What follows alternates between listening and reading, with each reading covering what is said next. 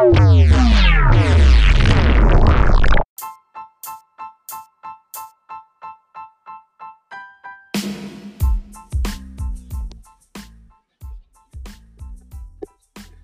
guys, balik lagi di podcast Play or Nah. Play atau gak nih guys? Play lah ya.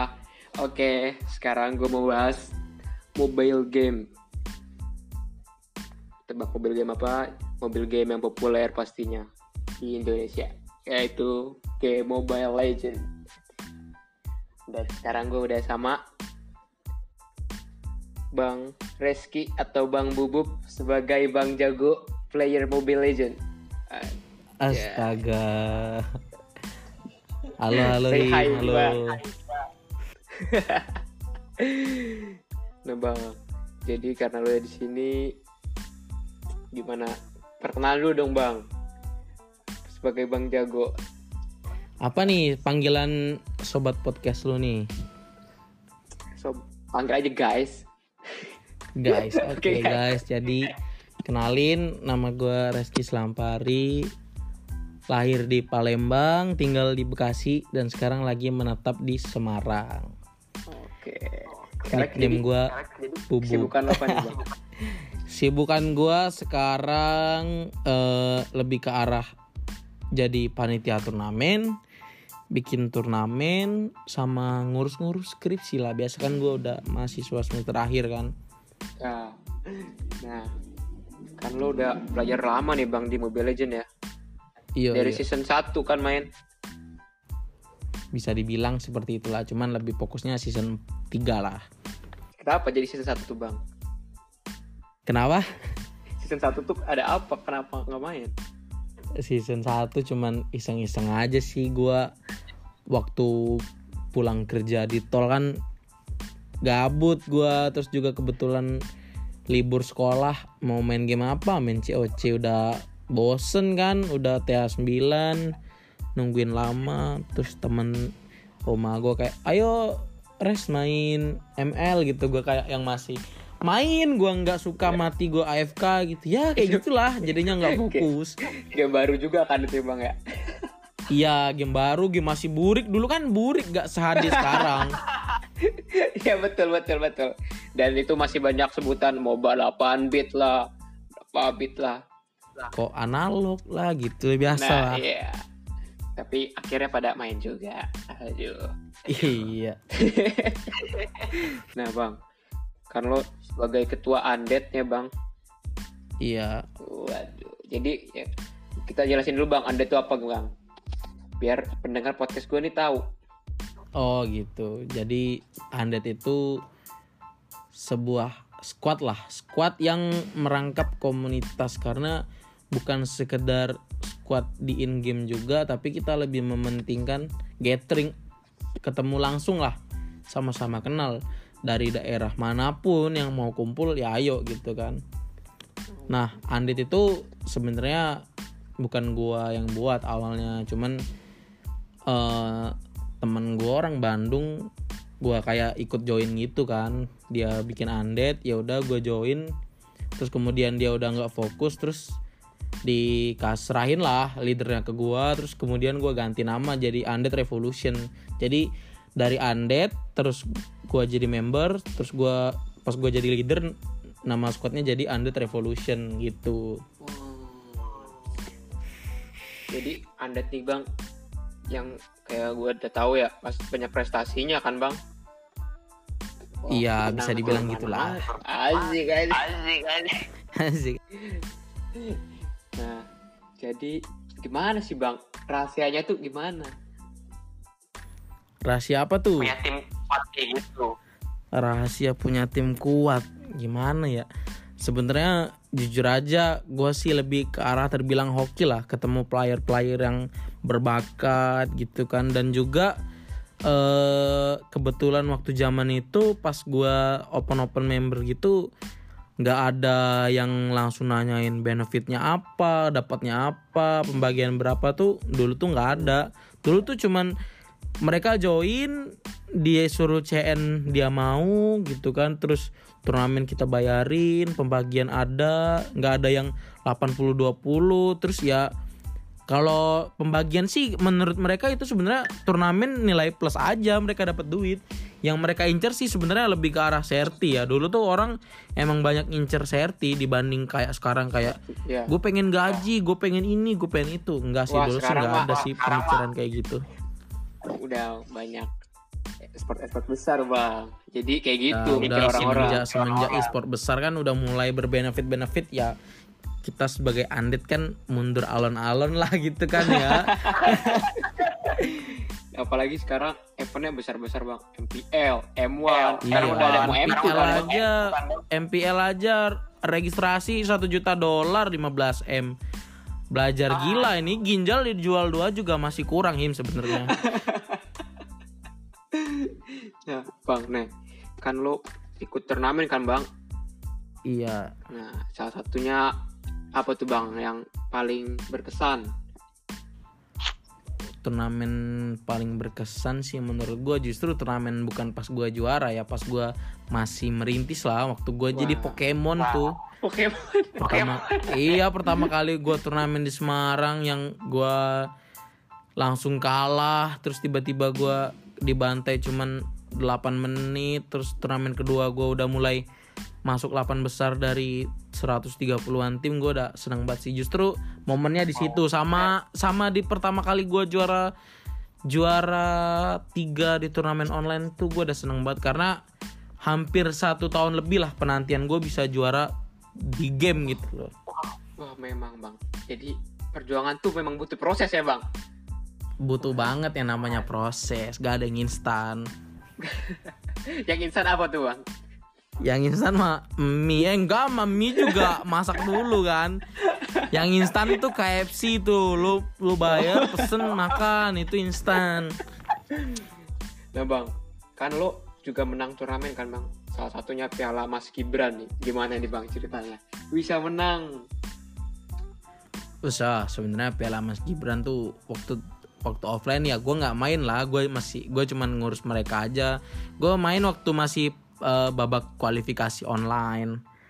Gue masih cadangan terus kayak ya karena gue ngerasa skill gue masih jauh dibanding anak-anak gue ya gue kasih mereka main lah gitu istilahnya. Daripada gue jadi beban gitu kan gue aduh kata gue skill gue udah mentok. Karena sebelum Piala Mas Gibran tuh gue itu turnamen offline juga di MIC Jakarta. Waktu itu juara satunya Oh, victim MIC. tuh. Gue inget banget.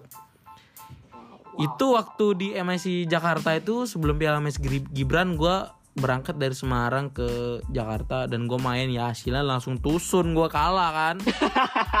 Setelah dari Nggak situ aduh iya gue kasih gue daripada temen gue ngomel-ngomel bacotin gue ah lu noob gini ya udah mending gue nggak usah main lah. Kualifikasi offline nya kan ya. Kalau online ya gue masih bisa main lah. Jadi wah lo nih jadi coach gitu bang. Jadi coach. Ya, jadi coach. bel- belum jadi coach juga. Nggak gue nggak sejago itulah lebih ke arah manajer aja bisa dibilangnya gitulah waduh jadi gimana nih bang? Manajer biar bisa bangun sebagus tim kayak tadi bang.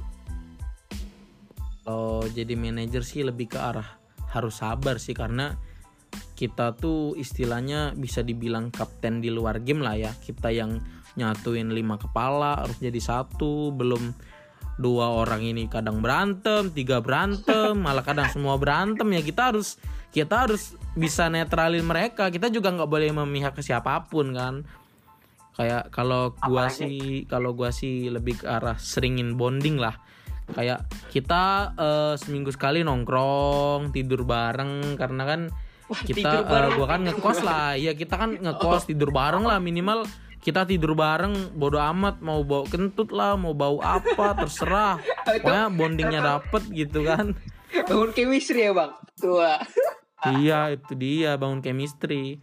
Karena hal-hal kecil kayak gitu yang bikin kompak sebenarnya kayak eh, kalau misalkan beli makan ST-nya beli satu bagi lima kan itu kompak namanya.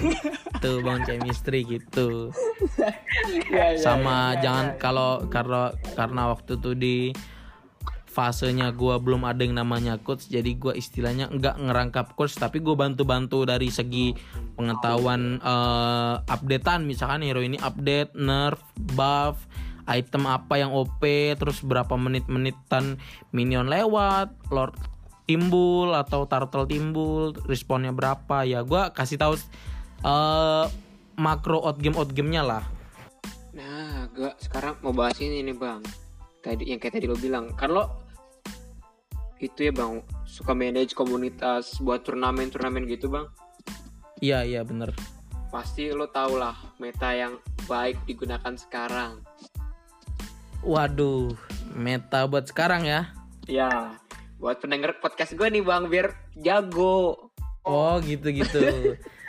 Kalau meta sekarang sih setelah juara MPLI kemarin Altrigo ya kayak udah zamannya sekarang bisa main 3 sampai 4 core sih him lebih ke arah situ sih. Tiga, empat, Karena bisa 4 core karena sekarang gini eh, Lunox sama Harit itu bisa di mid gitu sebagai support tapi support bayangan sebenarnya mereka itu core cuman mereka nggak dapat buff aja gitu. Wah, aduh gue gue yang Pokemon kaget dengar ini bang. Gimana itu? Cuma ya itu itu ngeri sih sebenarnya sekarang kayak eh fighter fighter tuh mungkin satu atau dua lah gitu malah sekarang fighter malah kebanyakan dijadiin tank macam jauh head Nah ya betul bang. Kayak tank-tank yang dulu tuh kayak grok bang. Udah nggak kepake gimana bang? iya kecuali Akai sama Tigral sih sekarang masih masuk banget karena mereka enak banget sih nangkepin core core musuh karena kan rata-rata core musuh itu pasti pakai retri kan nggak ada nggak ada spell purify flicker spell spell escape gitu kan jadi ketika diputer Akai atau disedot Tigreal mereka nggak bisa nggak bisa kabur gitu. Paling yang laku itu doang sih tank tank sisanya wah malah kadang mainnya no tank gitu kan. Suka aneh sih meta meta sekarang kayak iya justru kayak Bang. eh, Natalia. Natalia malah dijadiin support loh sekarang ngeri loh. Oh gue pernah lihat juga bang. Natalia dijadiin tank. Eh, iya malah kadang Natalia bisa jadi tank. Iya malah no tank sih sebenarnya lebih ke arah no tank Jadi meta sekarang itu udah nggak jelas atau bisa diarahin lagi nih bang? Aduh pusing. Aduh. eh ML sekarang sih lebih lebih balance sih kalau kata gue ya lebih ke arah semua hero bisa dipakai dan mau balance ya bisa dipakai gitu kayak lu bisa pakai Elise hero-hero gitu pakai Alpha lu bisa pakai Hyper Bruno lu bisa pakai Link gitu. Ya pokoknya hero-hero yang macem siapa lagi tuh? Vale. Justru Vale sekarang yang hero angin itu justru eh, pick rate-nya tinggi loh sama Eudora. Kayak hero-hero yang gak ada skill kaburnya tuh malah ngeri sih sekarang. Oh gak, gak bisa kabur tapi damage-nya wah. Duh. nah itu. Apalagi sekarang tuh Eudora malah top pick sih dibanding support macam Valir gitu. Lebih orang lebih milih Eudora sih sekarang. Ya itu sekali combo bang mati. Eh tiga kali combo ya dia. sekali setrum gosong kan langsung badan Kor-kor juga mikir dua kali mau maju bang. Iya, apalagi kan core nggak ada istilahnya skill escape kan. Eh, apa spell spell escape cuman skill, kadang skill juga cooldown, item juga item juga kadang kan ada yang cooldown cooldown gitu kan ya. Ya betul. Nah kalau sekarang bang draft pick itu hero apa aja Hero menurut apa abang aja harus menurut banned abang harus nih? Nggak boleh lepas Ah, wajib, kalau- wajib nih. Wajib nih. Yang wajib banget lah ya di band gitu ya. Ya Kalau menurut gua sih kalau band band draft itu lebih ke arah gimana taktik taktik timnya lah ya mau ngeband apa entah mau ngeband hero OP atau hero respect misalkan di musuh sana lemon ya kita harus band kagura gitu kan. Cuman kalau di tier gua nih ya ya gua kan bukan pro player lah. Ya. paling yang di band tuh hmm, Lunox itu auto band Lunox Natalia sama Benedetta. Itu Benedetta sih hero ngeselin sih. Itu nggak bisa ditangkap sih. Kalau yang bisa main licin parah. Oh iya bang, itu skill 2 Benedetta tuh menurut gua curang banget sih bang. Iya imun, Iya, ya enggak udah kena imun nyetun gitu kan. Kita juga kena damage gitu. Gue jadi inget cowok yang dulu bang, sebelum di nerf. ya kan? Kayak gitu iya kan? makanya. Kayak gitu iya kan? iya kayak gitu sama sa- skill 2 nya juga kayak ultinya lens dulu tuh lens slot yang iya. kalau ulti tuh musuhnya ke stun sebentar gitu. Ultinya dulu kan kayak gitu. Tuh OP banget sih. ya paling tiga tiga itulah. Paling sisanya Barat, Esme sama Brody atau bisa di yang lain. Cuman lebih intinya sih Natalia, Lunox sama Benedetta sih kalau gue ya. Tapi apa pun beda tergantung tim kita ya bang. Mau gimana? Iya, kalau tim kita percaya mau lawanin Benedetta bisa ya nggak apa-apa, gas aja. Waduh. Kalau Waduh bang, ampun dah. Mending di auto ban sih barang itu harus auto ban bang. Iya, ya harus sih harusnya auto ban sih itu. Buat sekarang, cuman karena ML tuh eh, metanya sih lebih ke arah tiap dua minggu sekali loh kadang berubah metanya karena karena meta yang baru gua bahas barusan tuh kayak main 3 core 4 core itu baru baru panas semingguan ini. Sebelumnya tuh masih kayak main dua fighter kiri kanan midnya masih Parsa Valir gitu. Cuman setelah MPLI metanya berubah. Dan nanti misalnya M2 juga kira-kira metanya bakal berubah lagi sih harusnya. Jadi patokan kita tuh pro player bang, harus ngikut pro player gitu. Iya bisa bisa dibilang gitu. Dan kita juga harus harus apa namanya harus belajar terus mekanik hero makronya kita. Karena kan meta berubah hero-hero yang kadang nggak dipik jadi OP ya kita harus cepet-cepet eh, mahamin hero nya lah. Ya betul. Jadi kita harus ngikutin meta ya guys, biar kalian tuh win streak gitu, dan jadi Pokemon. nah iya gitu. Jangan ngeban Aldos ya teman-teman. Nih biasanya gue suka ketemu nih gua biasanya ngejoki epic itu bandnya tuh Aldos itu Johnson, Odette gitu kan kayak yang Leslie. Ya gua tahu gitu kan hero OP, cuman ya gimana gitu kan. Agak aneh lah. Cuman cuman emang ciri khas dari Epic Legend itu ada gitu kayak band-bandnya tuh harus band ini gitu kayak mereka justru kayak Aldos gak di band first pick Aldos padahal hero OP kayak Lunox, Natalia tuh malah dilepas nggak dipakai sama mereka. ya berarti bisa kita pakai bang kalau ke joki. ya itu dia guys. Mang- makanya kalau ngejoki Epic Legends sih enak banget. Hero hero OP lepas. ya udah guys, itu ya guys apa? Buat meta-meta yang kalian main Mobile Legends sekarang. Nah sekarang bang, yang terakhir nih pertanyaan gua gimana harapan Gimana buat harapan game buat Mobile Legends game Mobile? Legends ini ke depannya? Waduh, gila pertanyaannya tuh kayak yang serius banget gitu ya. Gua tuh Wih, lebih serius arah dong. Ini susah terakhir soalnya. ya. gitu kan. Aduh, harapannya apa ya? Kalau gua sih lebih ke arah eh, komunitasnya lebih gak toksik lagi lah. Ya gua tau orangnya toksik ya, cuman pastikan di luar sana ada yang lebih toksik lagi gitu kayak jangan jangan jangan selalu mengutamakan uang terus komunitasnya dibagusin lagi ke arah kayak sekarang kan eh, Muntun udah bikin community hero atau Muntun student leader ya biar orang-orang yang main ML banyak. Kita dapat bibit-bibit unggul yang dari daerah-daerah terpencil gitu. Itu itu sih salah satu apa namanya eh, cara eh, Muntun ngejaga komunitasnya tetap hidup ya. Ya gua saran gue sih gitu tetap hidup komunitasnya jangan lebih toksik sama kalau bisa turnamen gratisnya yang gede-gede dibanyakin lah biar kayak publik-publik macem gua sama teman-teman gua tuh bisa ikut turnamen lawan-lawan pro player gitu loh Oh, iya bang, bisa tuh Iya, bang. Bang. Bisa sama iya itu MPL dong tolong itu to Waduh. gratisin lah kalau bisa 1000 dolar nggak kuat 15 m om aduh Terinya 15 Terinya M, Bang. 15 Gimana dong? Iya jual dua ginjal masih minus 11 m Jangan bang. Ya, Jangan bang, jangan. ya gimana lagi? Ya gimana lagi? Ya mungkin itu aja sih ya guys podcast buat episode yang kedua ini. Ya mau pamitan gak bang? Pamitan dulu dong bang. Oh iya, eh, makasih buat teman-temannya Hisam yang udah ngedengerin podcast. Maafin kalau kalau suara gue jelek atau salah kata ucapan atau kalau kalian kepo nih, wah ini pengisi suaranya siapa? Boleh aja cek di IG @federico Reski. atau atau ke komunitas gua CH Jamrut gua jadi gua eh, pendiri komunitas di daerah gua di Bekasi Timur lah istilahnya gitu. Ya buat yang kepo silahkan gabung aja nggak apa-apa. Gue welcome kok. Kalau yang mau di gift skin juga boleh. Waduh bang, itu mah gua aja lah bang. aja lah bang Aduh. ya ya itu aja sih. Makasih juga buat Isa mudah ngundang gua buat podcast Ya ya. Padahal gue bukan siapa-siapa gitu kan. Waduh, nggak Waduh, boleh gitu. Nggak boleh gitu. Kalau diundang di podcast ini nih, di podcast berarti ini lu nih, siapa-siapa berarti bang. lu siapa-siapa bang I- oh iya siapa-siapa tahu ya ada.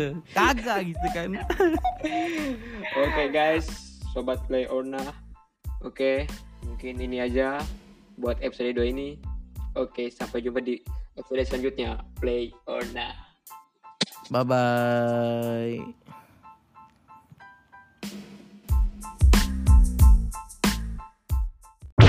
Música